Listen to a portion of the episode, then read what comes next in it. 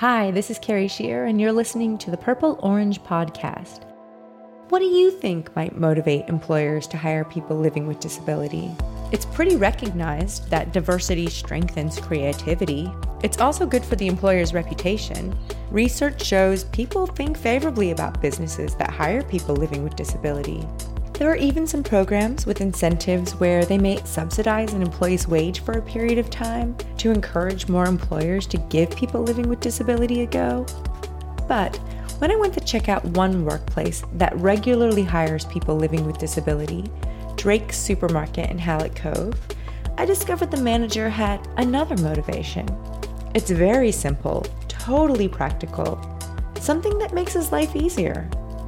But before you hear from the manager, I want you to hear from a couple employees. First, Matthew Maidment, one of their more recent recruits.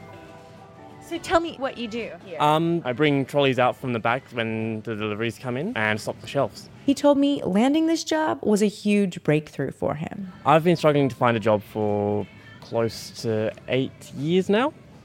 I also have a few mental disabilities.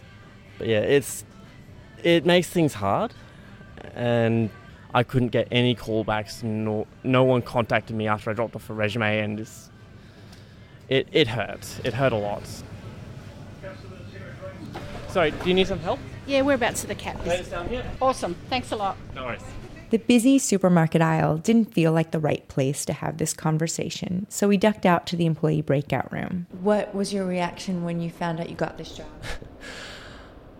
a large part of it was disbelief like is this actually happening and then came the relief like i actually have a job this is actually happening the Human Rights Commission lists a range of reasons that the unemployment rate of people living with disability may be so high. But right at the top of that list is discriminatory attitudes and behaviors during recruitment. And this certainly seemed to ring true for Matthew's experience. Just this morning, I was talking to my partner. So about, about this time last year, I had a breakdown thing because I thought I'd never get a job.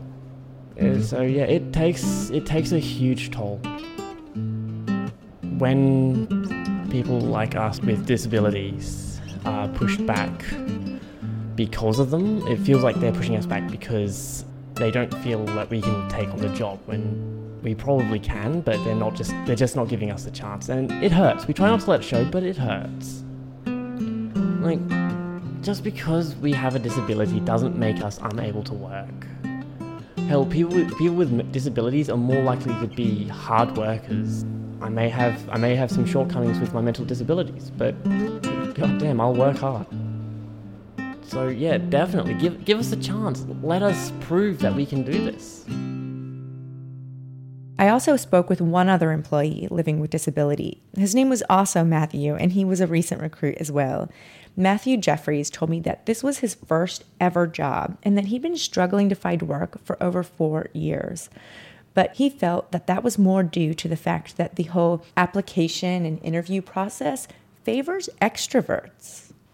Just a note on the recording the employee breakout room was occupied, so we had to go outside. So you do hear some traffic in the background. I was just applying online through the different websites and all that, and I'm not a confident speaker, so um, ringing people up and going into stores trying to hand in my resume and all that sort of stuff I do struggle with that. So I don't think it was based on my disability at all. I think it was just the way I was going or approaching uh, job looking. And how did you feel when they called you and told you you had the job? I was very happy, um, nervous as well because it's my first job. But I just felt like they they were there to support me. I can go up and ask any questions, no matter how silly they are they've made me feel wanted. So I feel like this is definitely the place for me. So you you hope to stay here for a while? Oh yeah, definitely. So I'm not willing to do anything that will stuff up my opportunity that Drakes have given me. So it was really clear that after the challenging time that both of the Matthews had finding work, this job meant a lot to them, and they were not taking it for granted. Okay, so now I want you to hear from the manager, Carl Pierce. Carl was really happy to talk to me. But finding the time was another story. We'd go to start, and then someone would knock on his door, or he'd get paged. Sorry. That's okay. To retreat. Hello, Carl speaking.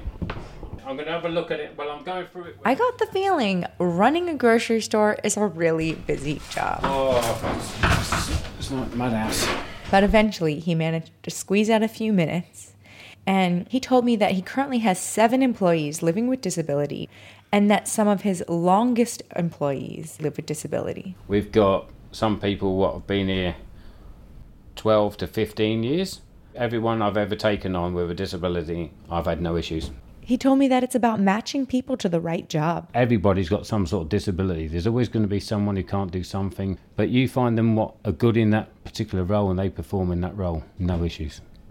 I've got one's got learning disability. She's done date checks now. For, I know it's 10 years, but she's responsible for all the dates because obviously it's very important with fresh, you know, that obviously you rotate, etc., etc.